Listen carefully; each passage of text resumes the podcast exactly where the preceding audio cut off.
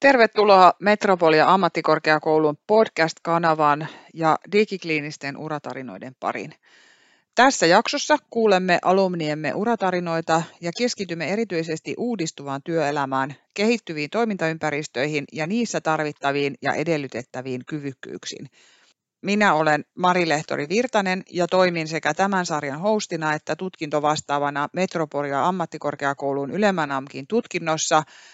kliininen asiantuntija digitaaliset palvelut, jota myös vierainamme olevat alumnit edustavat.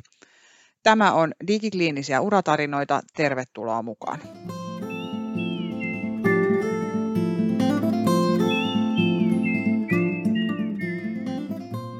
Nyt me jatketaan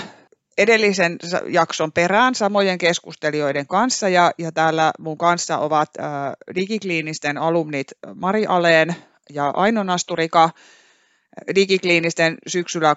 2-3 aloittanut opiskelija Julia Hidevesi ja lehtori ja uraohjaaja Outi Pyrhönen. Ja tämän jakson aiheena on kyvykkäänä uudistuvassa työelämässä. Mutta ennen kuin mennään siihen, niin otetaanko lyhyet esittelyt, niitä voi pidemmin kuunnella edellisestä jaksosta jo, mutta otetaan lyhyet esittelyt, että, että keitä on tänään mukana ja, ja minkälaisella taustalla tässä olette. Eli heippa, mä olen Aino ja mä olen taustaltani röntgenhoitaja ja valmistunut digikliinisten koulutusohjelmasta viime keväänä. Eli tästä nyt on sitten mitä kahdeksan, yhdeksän kuukautta aikaa valmistumisesta. Yes, moikka vaan. Mä oon Mari ja mä oon taustaltani sairaanhoitaja ja valmistunut YAMKista digikliiniseksi asiantuntijaksi parisen vuotta sitten. Moi, mä oon digikliinisten opiskelija Julia Hiidevesi ja tällä hetkellä vielä työskentelen työterveyshuollossa työterveyshoitajana. Ja mä olen Outi Pyrhönen Metropoliammattikorkeakoulussa lehtorina ja taustani on terveysalalta ja psykoterapeutti ja meitsi tutkinto vastaava yliopettaja Mari Virtanen ja, ja hostaan tätä keskustelua tänään. Jakson teemana on kyvykkäänä uudistuvassa työelämässä ja, ja jotenkinhan toi, toi kyvykkyys tuntuu olevan tällä hetkellä vähän semmoinen trendisanakin, Ää, niin mitä tämä kyvykkyys teille konkreettisesti tarkoittaa? Mitä tulee ekana mieleen? Aloitetaanko vaikka susta, Mari? Joo, no mulle tulee ihan ekana mieleen semmoiset konkreettiset niin osaamiset. Ihan siis, jos miettii digikliinisen ää, niin työnhakua tai työn tehtäviä, niin semmoiset niin erilaiset tietojärjestelmäosaamiset esimerkkinä. Eli mulle tulee kyvykkyydestä ehkä mieleen tosi suppeasti semmoinen niin kuin jonkun tietyn asian osaaminen mä voisin liittyä tuohon Marin näkemykseen ja tuoda siihen toisen näkökulman. Mä ajattelen, että kyvykkyyksiin liittyy myös kyky toimia ja siihen ottaisin tällaisen näkökulman kuin itsensä johtaminen. Että kyky jotenkin johtaa itseään erilaisissa kohdista, viedä toimintaa eteenpäin kohti tavoitteita. Mitäs Julia ajattelet? Mä ehkä tuohon haluaisin jotenkin lisätä vielä yhden muotisanan, resilienssi, joka on myös ollut paljon, paljon keskustelussa, eli, eli myös se tavallaan semmoinen joustavuus ja ikään kuin, niin kuin kun puhutaan justiin uudistuvasta työelämästä, niin se myös, että pystyy joustavasti ehkä ajatella sitä omaa osaamistansa ja, ja tulevia urapolkuja sitten sen mukaan, mitä seuraavaksi tulee. Entäs Aino? Joo, mä ajattelen myös niin, että, että sana kyvykkyys, niin puhutaan niin kuin ky, eri, eri kyvyistä eli osaamisista, että millä kaikella osaamisella me, niin kuin mitä voidaan hyödyntää niin kuin työelämässä. Ja nimenomaan koen, että, että näillä YAMK-opiskelijoilla ja, ja tu, niin kuin valmistuneilla niin on todella paljon annettavaa, että se ei ole niinkään rajattua, että olisi vain kaupallinen tai vaan kehittäjän tai, tai sen kliinisen osaajan, vaan siellä on todella paljon erilaisia osa-alueita, mitä voidaan hyödyntää niin kuin työelämässä. No, tästähän lähti mahtavasti toi, jotenkin tuo kyvykkyyden määritelmä liikkeelle vähän niin kuin ääripäiden kautta. Et jotenkin se, että et ajatus voi olla se, että, että ne on jotain niin kuin yksittäisiä, tosi tarkkoja konkreettisia niin kuin kykyjä kyvykkyyksiä, tai sitten että se on jotain tosi laajaa niin kuin itsensä johtamiseen ja kehittyviin työyhteisöihin ja kaikki nostitte vähän erilaisia asioita esiin, niin, niin ehkä toi tekee siitä kyvykkyydestä juuri sellaisen määriteltävän käsitteen, että mitä kaikkea se oikeasti on, kun se voi olla niin kuin ihan laidasta laitaa. Sen mä mietin, että kun puhutaan työelämän kehittymisistä, työelämän muutoksesta, murroksesta, siitä kaikesta, mitä siellä tällä hetkellä tapahtuu, uudistuvista toimintaympäristöistä, niin jos pohditaan sitä hetken, että minkälaisena näette niin kuin ehkä tämän hetken ja sitten ne tulevaisuuden uudistuvat työyhteisöt, että onko tässä, näettekö jotain sellaista konkreettista muutosta, mitä, mitä siellä olisi tulossa, johon sitten näiden kyvykkyyksien pitäisi entistä paremmin vastata. Mitäs Outi ajattelet tästä? Päällimmäisenä mulla tulee mieleen ihan tämmöinen kokemus työelämästä, että asiat muuttuvat koko ajan ja tämä jotenkin tämmöinen uh, muuttuminen ja asioiden kehittyminen, niin en mä tiedä, onko se aidosti nopeutunut, mutta siltä se vähän tuntuu. Ja sitten se asettaa taas omalle niin kuin, tekemiselle ja omalle osaamiselle sellaista niin kuin vaatimusta, että tässä pitää pysyä mukana ja, ja vähän niin kuin jopa edellä. Että pitää olla ennakointikykyä ja sitten pitää olla kykyä hakea lisää osaamista ja sitä mukaan, kun, kun, kun niitä tarpeita havaitsee. Mä mietin myös tota, että miten, miten tulevaisuudessa niin kun, ö, työn tekeminen ja kaikki muu tästä niin kun muuttuu, niin varmasti kaikki me ollaan kuultu jossain kohtaa, että, että suuret ikäluokat poistuu työelämästä ja näin. Ja meillä tulee väkisinkin sitten se osaamispula tai henkilöstöpula, sanotaan enemmän näin, että puuttuu niitä tekijöitä ja mietitään, että miten me pystyttäisiin tehostamaan ikään kuin pienellä, pienemmällä porukalla niin kuin saamaan sama potentiaali irti tai ehkä vielä enemmänkin niin kuin käyttöön ja, ja esimerkiksi kuvantamisen puolesta, niin nythän niin kuin uusin, uusin, uusimpia juttuja on se, että voidaan etänä kuvata. Ihan mahtavaa. Kiitos Aino. Mitäs Mari miettii kyvykkyyksistä? Joo, äh, siis tämä on tosi mielenkiintoinen aihe, koska huomasin tässä nyt, että Mari kysyi tuossa heti alkuun, että mitä tulee ensimmäisenä mieleen sanasta kyvykkyys. Ja mähän vastasin heti ekaksi, no mulle tuli ensimmäisenä mieleen joku tosi konkreettinen, yksittäinen rajattu niin kuin taito, että mitä, mitä niin kuin osaa ja mitä voi hyödyntää. Mutta kyllähän se nyt, kun mä kuuntelin tässä Outi ja Ainon puheenvuorot, niin ihan selkeästihän se kyvykkyys on niin kuin nykyajan työelämässä sitä, että, että sun ei tarvi ehkä osaa jotain tiettyä konkreettista pientä asiaa, vaan enemmänkin, niin kuin, että sä oot, ää, tai sä niin kuin kykenet niin kuin oppimaan uutta ja pysymään siinä kehityksessä mukana. Ja tuossa tuli taas niin kuin useampi juttu, mitä jäin tuossa miettimään, niin, niin tota, Aino nosti esiin tämän, tämän digiosaamisen tarpeen ja sen, että et tulevaisuudessa entisestään ja, ja siellä on mahtavia avauksia vaikka tuolla kuvantamisen puolella teillähän on se niin kuin tosi pitkällä tuollainen niin digi, tekoäly, laitteistokehitys on, on huippuluokkaa, niin, niin jotenkin se, että, että toi, toi digihän tuntuu myöskin menevän jotenkin, mun mielestä menee niin kuin aalloittain, vaikka se on varmaan aika korkea se aalto koko ajan, että siellä ei ole sitä pohjaa ollenkaan, mutta se, että, että paljon tehdään digitalisaatiokehitystä, vaikka se ei ole itseisarvo millekään, kohtaaminen on tärkeää, mutta se mahdollistaa erilaisia tapoja tehdä työtä esimerkiksi tulevaisuudessa, vaikka just tämmöinen joku etäkuvantamisen asia. Joo, ja, ja sitten toi, toi niin kuin Mari nosti esiin tuon uuden oppimisen näkökulman ja sen, että, että ehkä tuossa kyvykkyyksissä onkin kyse siitä, että, että, että on niin kuin joustavasti, jatkuvasti oppimassa uutta. Onko se sellainen tämän hetken työelämätaito, mitä te niin kuin näette tai koette tai ympärillänne havaitsette? Mitäs Aino sanot tähän? Kyllä mä koen ainakin oma, omassa työelämässä tällä hetkellä, vaikka tosiaan työskentelen ihan samassa, samassa työssä kuin ennen kouluakin, niin mä koen, että semmoisille ihmisille, joilla on ää, innovaatiokykyä, ideointia, miten voitaisiin kehittää, olisiko meillä ratkaisuja tämmöiseen, miten tämä niin kuin voitaisiin tehdä ehkä paremmin, tehokkaammin, nopeammin tämä asia, tai, tai pienennetään vaikka jonkun ää, riskin syntyä, että joku vaikka epäonnistuisi tai, tai muuta, niin mä, mä luulen, että tämmöisellä kyvyllä, että sä olet niin kuin ratkaisukeskeinen, sulla on kykyä niin kuin innovaatioida uusia, ihan jotain pieniäkin, pienetkin asiat voi niin kuin vaikuttaa tosi isossa kuvassa, ja se, että sä olet semmoinen uudistumismyönteinen ja, ja tota, omaksut uusia asioita ja olet kiinnostunut asioista ja niiden kehittämisestä, niin sillä on, niin kuin, mä uskon, että sillä, sillä ei voi olla mitään muuta kuin positiivinen niin kuin näkökulma työelämässä.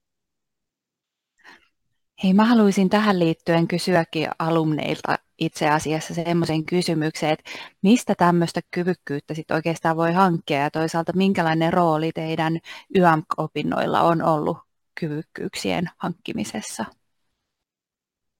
Mä koen ainakin tuon koulun, koulun kautta, että, että heti alkuun, muistan silloin syksyllä, kun aloitettiin, aloitettiin sitä, niitä opintoja ja en muista enää kurssin, kurssin nimeä, mutta silloin piti niin kuin, tehdä tätä tiedonhakua ja sitten joku, täm, se oli tämmöinen kehitystehtävä ja mä muistan, kun mä mun opiskelijakaverin kanssa tehtiin tämmöinen, että miten päivystyspotilaan niin kuin läpikulkuaikaa voitaisiin niin kuin nopeuttaa liinauksen avulla. Ja, ja niin kuin tavallaan se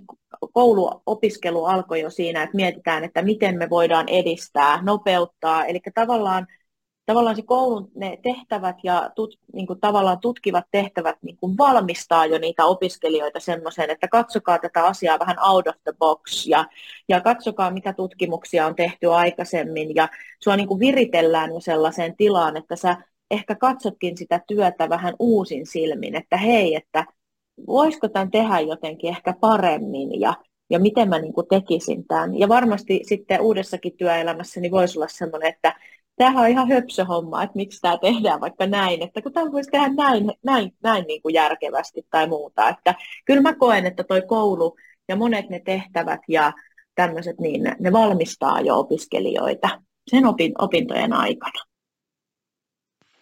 Mites Mari, minkälaisia ajatuksia tota, kyvykkyyksien hankkimiseen ja, ja tuolla opintojen yhteydellä? Joo, mä oon ihan ihan samaa mieltä, mitä Aino sanoi, eli samat kokemukset, kokemukset siltä osalta. Mä ajattelin nostaa tähän kyvykkyytenä semmoisen, mitä mä sain YAMKista mun mielestä, niin kuin mikä on merkittävästi vaikuttanut mun niin kuin työelämään, niin mä sain sieltä jotenkin semmoista itseluottamusta ja rohkeutta, että mä koen, että ne on niin kuin tosi tärkeitä tämmöisiä kyvykkyystekijöitä. Eli just se, että, että jos mä mietin aikaa ennen mun opintoja ja uutta niin kuin osaamista ja koulutustaustaa, niin mulla oli ehkä semmoinen tosi mm, semmoinen vaatimaton olo tai semmoinen, semmoinen niin kuin, että että ei ole semmoista rohkeutta ja semmoista itsevarmuutta siitä omasta asiantuntijuudesta, niin musta tuntuu, että yksi tosi merkittävä, mitä mä YAMKista sain, niin oli semmoinen, että hei, että te oikeasti osaatte nyt tämmöisiä ajankohtaisia asioita, te niin kun opiskelette tärkeitä aiheita, tutustutte uuteen, uuteen tutkimukseen ja julkaisuihin, että te oikeasti osaatte, että te olette nyt asiantuntijoita tässä, niin kun, tässä rajatussa aiheessa, niin mä sain siitä tosi paljon semmoista niin kuin rohkeutta, että, että musta tuntuu, että mä oon ihan erilainen verrattuna ennen opintoja niin kuin siltä näkökulmalta, että miten mä kerron vaikka mun osaamisesta, niin mä kokisin, että se on tosi tärkeä kyvykkyys. Haluatko Outi tähän perään puhua kyvykkyysuskosta tai Tomlisonin pääomamallista? Joo, Mari, toi mitä sä äsken sanoit, niin, äh, niin jotenkin kytken, että se on, se on niin kuin korkeakoulutuksen tarkoituskin jotenkin vahvistaa myös sitä uskoa omaan osaamiseen, eli sellaista niin kuin kyvykkyys- ja pystyvyysuskoa, ja toisaalta niin kuin, koko niiden opintojen ajan mahdollistaa sen niin kuin näkeminen siellä erilaisten tehtävien ja tämmöisten vaikka kehittämisprojektien yhteydessä jotenkin tunnistaa sitä, että syntyy jotain sellaista osaamista, jolla on merkitystä ja jolla mä voin mennä eteenpäin. Et ihan jotenkin kuulostaa tosi hyvältä ja, ja hirveän tärkeältä, että kyllä mäkin niin kuin kyvykkyyksiin kytken vahvasti sen uskon, mutta myös sitten semmoinen, mikä ei tullut tässä vielä, vielä tota sanotetuksi, niin äh, kyllä siellä taustalla varmaan kyvykkyyksissä on jotakin hyvinvointitekijöitäkin, että äh, semmoinen niin osaaminen, omien rajojen ymmärtäminen ja niin kuin semmoisen arkisen hyvinvoinnin vaaliminen, että jos mä ajattelen opintojen aikaa, niin kyllähän se haastaa monesti hyvinvointia, mutta voi myös olla, että siitä, siitä on hyötyä niin kuin oppia rajaamaan, oppia käyttämään aikaa, pohtimaan omaa ajankäyttöä ja, ja pohtimaan omien tavoitteiden tasoa esimerkiksi, niin niillä on kaikilla sitten taas yhteys sinne hyvinvointiin, joka on sen kaiken tekemisen taustalla lopulta kuitenkin. Että miten hyvin minä voin, niin sillä tavalla mä pystyn myös panostaa siihen mun työhön ja, ja ottamaan uusia asioita haltuun ja oppimaan uutta. Pystyttekö tämmöiseen ajatukseen liittymään? Mä en ainakaan koe, että mä olisin jotenkin asiantuntija ja mestari tuossa hyvinvoinnissa ja siinä, että saa rajata, rajata sitä ajankäyttöä ja, ja hallita jotenkin sitä kokonaisuutta sille oman hyvinvoinnin kannalta. Että mä, mä kyllä koen, että, että niin kun, no YMK-opinnot muutenkin varmasti tosi moni ää, suorittaa työelämän ohessa, niin mä koin, että, että siinä oli tosi paljon semmoista, että ei ehkä osannut sit niin hyvin sitä ajanhallintaa niin kuin käyttää. Tuntuu, että on koko ajan, koko ajan kiire, mutta tota, toisaalta taas se on myös kyllä valmistanut mua niin kuin työelämään, että, että, että kyllä niitä hyvinvoinnin niin kuin, rippeitä oli jäljellä vielä, kun valmistui, mutta mä en koe, että mä olisin tässä semmoinen menestyjä ja osaaja, se on ehkä itsellä semmoinen oppimisen paikka. Ehkä toi herättää mut miettimään sitä, että ehkä siinä ei voikaan olla valmis. Et ehkä se onkin sitä, sen tunnistamista, että on asioita, joihin ei voi vaikuttaa, että kuinka paljon on tehtäviä tai mitkä on vaikka tehtävien deadlineit, ja sama koskee työelämää, niin niihin ei välttämättä voi vaikuttaa, mutta siihen voi vaikuttaa, miten siihen asiaan suhtautuu, minkälaisen painoarvon sille antaa, ja tunnistaako itsestään niitä levonia muun niin kuin hyvinvoinnin tarpeita. Et voi olla, että ei voikaan kaikin puoli hallita, ja sitä joutuu koko ajan niin kuin punnitsemaan siellä arjessa myös valmistumisen jälkeen ja opintojen aikana. Mutta ehkä toi kiertyy takaisin siihen, kun sä nostit Outi tuossa aikaisemmin jo esille sen itsensä johtamisen, että se itsensä johtaminen onkin osa sitä kyvykkyyttä ja sitä kokonaiskyvykkyyttä, niin, niin toi, että et, et jo, no, me ollaan joissain asioissa valmiimpia kuin jossain toisissa ja sitten jotkut on niitä kehittymisen kohteita ja tiedostettuja juttuja, missä pitää olla ehkä vähän tarkempana. Haluatko Julia tähän jatkaa? Joo, mä tota, ehkä palaisin vielä tuohon hyvinvointiteemaan jotenkin sitä kautta, että et, et toisaalta yhtä lailla opiskelu ja, ja uuden uran ja uusien taitojen oppiminen voi lisätä hyvinvointia, vaikka, vaikka totta kai niin kun työn ohella opiskelu on ajallisesti hankalaa välillä, mutta, mutta toisaalta voi tuottaa paljonkin hyvinvointia sitä kautta, että, että oppii uutta ja pääsee innostavien aiheiden pariin ja, ja, ja toisaalta tavallaan menee kohti sitä sellaista niin kuin omaa jotenkin unelmaansa tai sitä omaa urasuunnitelmaa ja, ja silleen ajattelisin, että, että se voi olla myös hyvinvointitekijä. Ja mä kuulen näissä teidän kaikissa puheenvuoroissa jotenkin sitä siihen kyvykkäänä uudistuvassa työelämässä, niin, niin sellaista ajatusta, että, että se on, on sitä niin kuin motivoitumista uudenlaisiin tehtäviin, se on niin kuin jonkunlaista asennetta sitä uutta kohtaan, se on ehkä sellaista niin loputonta uteliaisuutta, mitä itse pidän äärimmäisen tärkeänä ehkä kaikessa tekemisessä, että, että kun uteliaasti tutkii ja, ja aistii ja hämmästelee, niin sitten varmasti oppiikin jotain uutta. Ja ehkä siihen liittyen, niin nyt teiltä, Maria Aino, erityisesti tuota työelämänäkökulmasta haluaisin sitä kysyä, että et näkyykö tämä tämmöinen uteliaisuus, uuden oppimisen, jatkuvan oppimisen käytänne siellä työelämässä, missä te toimitte? Vai näkyykö siellä ehkä jotkut perinteiset mallit vielä? Joo, no siis mun kokemuksen mukaan ehdottomasti näkyy se, että, että koko ajan opitaan uutta. Se on niin kuin, musta tuntuu, että se on sekä niin kuin työnantajan puolelta semmoinen niin kuin ajattelumalli, että, että kehitetään ja opitaan uutta, mutta sitten se on myös mun oma henkilökohtainen asenne myös siihen, että, että jos mä lähden tekemään jotain, jotain työtehtävää, niin kyllä mä aina niin kuin opettelen lisää ja opin lisää, että kyllä se on mun mielestä ehdottomasti niin päin, että, että enemmän niin kuin opitaan ja kehitytään kuin että olisi semmoista perinteistä ja aina samalla kaavalla. Miten Aino, onko samanlainen kokemus vai perinteisempi malli? Mm, mä ehkä koen kuitenkin tällä hetkellä, että kun mä oon ihan kliinisessä niin kuin sairaalapäivystystyössä, että tällä hetkellä niin kuin se kuormitus siellä kentällä on sen verran kova, että riittää se henkilöstö ja että se henkilöstö jaksaa siellä päivittäin ja pystyy suoriutumaan niistä annetuista työtehtävistä,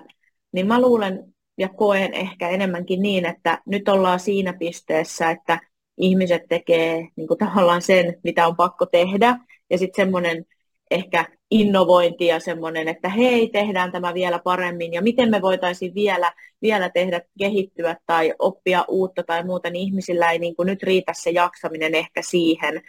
siihen niin kuin tässä hetkessä, että, että tämä on ehkä mun kokemus niin kuin tällä hetkellä. Mitäs Outi, haluatko tähän nostaa jonkun näkökulman? Marin ja Ainon puheenvuorot toi mulle sellaisen ajatuksen, että eihän kyvykkyys tokikaan ole pelkästään niin kuin yksilön ominaisuus, vaan siihen vaikuttaa myös se ympäröivä yhteisö, se organisaatio, että niilläkin on vaikutusta siihen yksilön kyvykkyyteen ja sen, sen tiimin kyvykkyyteen ja niin edelleen, että, että, että se ei ole pelkästään sitä, mitä minä teen ja minkälaisia ominaisuuksia ja tekoja itse teen, omalla urallani, vaan se ympäristö tukee tai voi myös heikentää sitä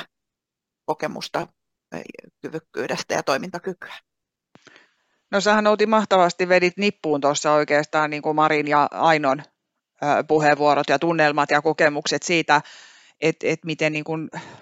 varmasti myöskin sen organisaation ja, ja se vallitseva tilanne vaikuttaa ihan hirveästi. Että toihan on tunnetusti aika, aika tehokas niin kuin kehittämisen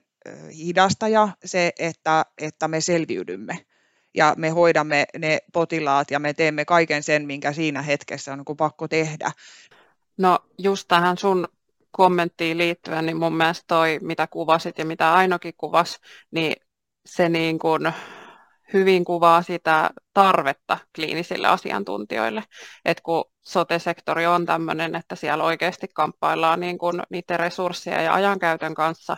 ja siellä on semmoiset niin työtehtävät, mitkä ei sitten, että kun ollaan potilaiden terveyden kanssa tekemisissä, niin tavallaan siihen keskitytään aina ensisijaisesti, niin sen takia mun mielestä just tämä YAM-tutkinto niin kuin vastaakin siihen tarpeeseen, että pitäisi olla niitä henkilöitä, joilla on se näkemys sieltä kenttätyöstä ja siitä niin kuin ymmärrys siitä sote-sektorista ja sitten olisi aikaa ja resursseja just siinä omassa työtehtävässä kehittää, kehittää ja innovoida, niin mun mielestä tämä vastaa just tuohon haasteeseen, mitä tässä kuvattiin. Joo, ja mä komppaan nyt Maria tässä, että nimenomaan pohdin tuossa sitä, että, että juurikin tämä, että, että kun meillä on ne työntekijät, jotka hoitaa sen välttämättömimmän tarpeen potilaalle, sen hoidon tai näytteenoton tai kuvantamisen. Ja sitten meillä on niin kun seuraava steppi tavallaan sitten nämä hallinnollinen puoli, että siellä tulee sitten osastonhoitajat ja apulaisosastonhoitajat, jotka hoitaa taas sellaisia asioita, mitkä ei myöskään voi niin jättää ikään kuin sivuun ja hoitaa tätä innovointia tai näitä kyvykkyyksiä, mitä ollaan tässä puhuttu, että sitten tavallaan meillä puuttuu siitä välistä nyt jotain ihmisiä selkeästi, eli jos ajattelen taas tälleen suppeasti kuvantamisen näkökulmasta, niin meillä on ne röntgenhoitajat ja esimiehet ja esimiesten esimiehet, mutta röntgenhoitajien ja esimiesten välissä ei oikeastaan olekaan sellaisia ihmisiä, joilla olisi niin kuin korkeakoulututkinto ja sitä kautta tietynlainen pätevyys ja sitten kuitenkin se vahva kliininen osaaminen sieltä kentältä, että tiedetään tasan tarkkaan, että mitkä ne on ne sudenkuopat siellä ja miten ne voitaisiin välttää tai ainakin kaventaa, jos ei muuta niin kuin hoitaa sitä puolta, mihin näillä muilla ei ole aikaa.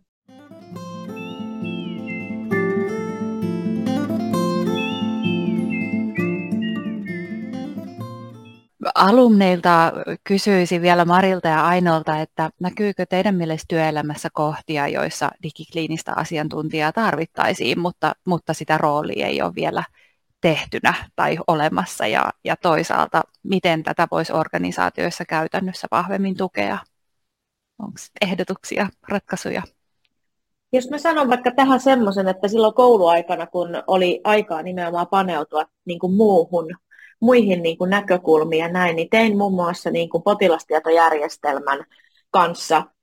tämmöisiä käyttötapauksia ja huomasin paljon sellaisia niin sanottuja bukeja, mitä siellä on, mitkä ei edistä esimerkiksi sitä kirjaamista tai käytettävyyttä,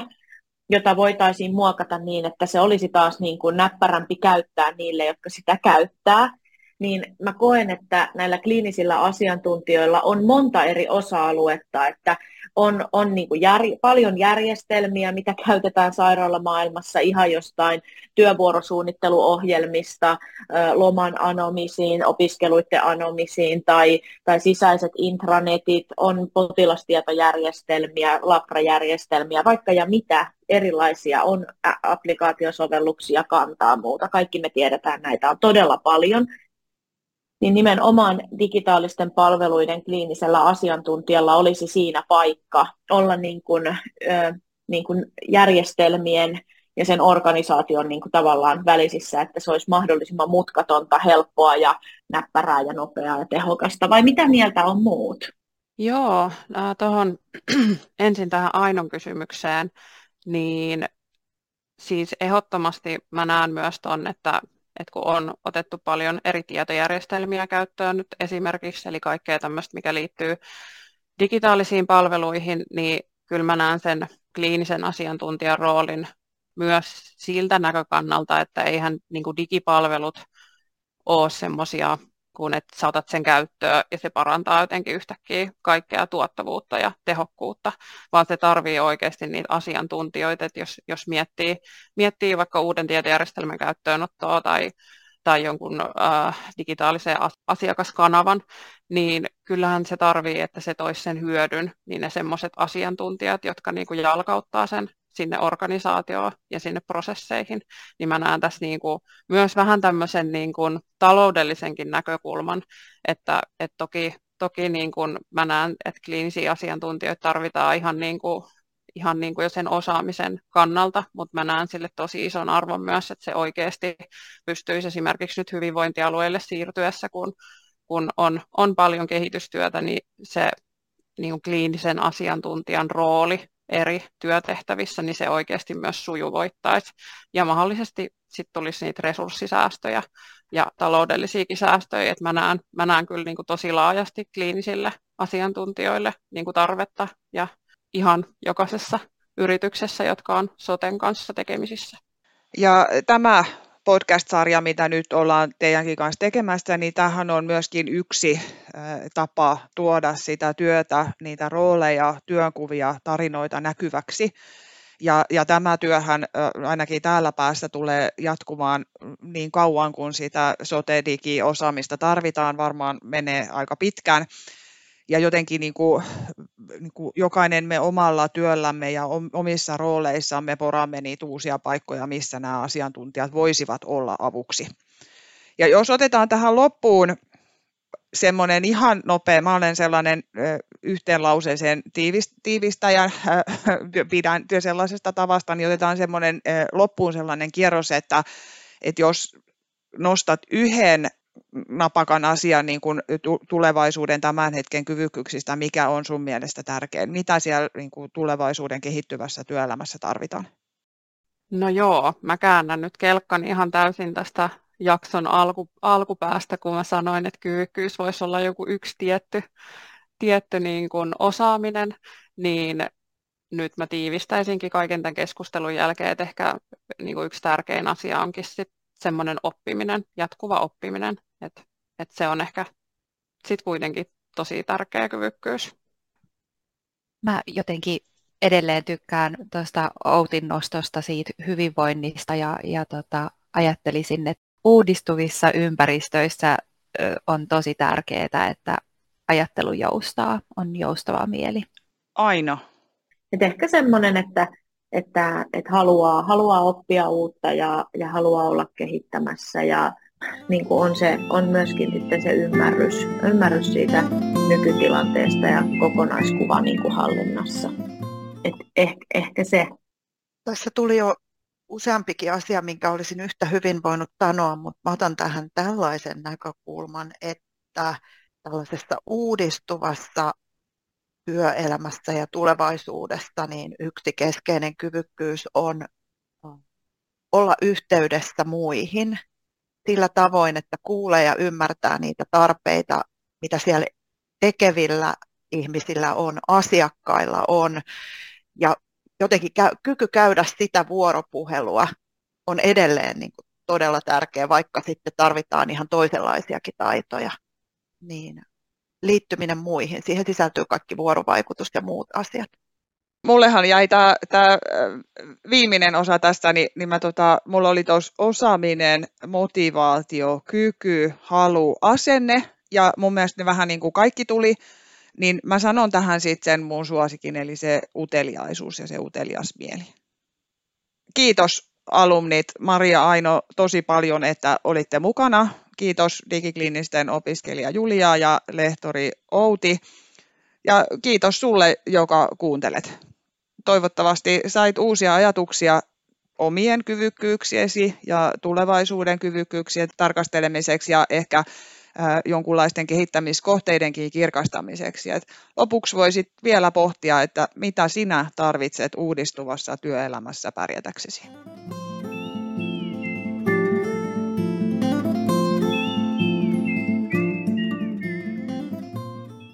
Tämä podcast-sarja on ideoitu osana asiantuntijana digitaalisissa toimintaympäristöissä opintojaksoa ja tuotettu yhteistyössä Metropolia ammattikorkeakoulun alumnien, opiskelijoiden ja opettajien kesken. Juuri kuulemasi jakso on tämän sarjan viimeinen. Minä olen Mari Lehtori Virtanen ja tämä oli Digikliinisiä uratarinoita.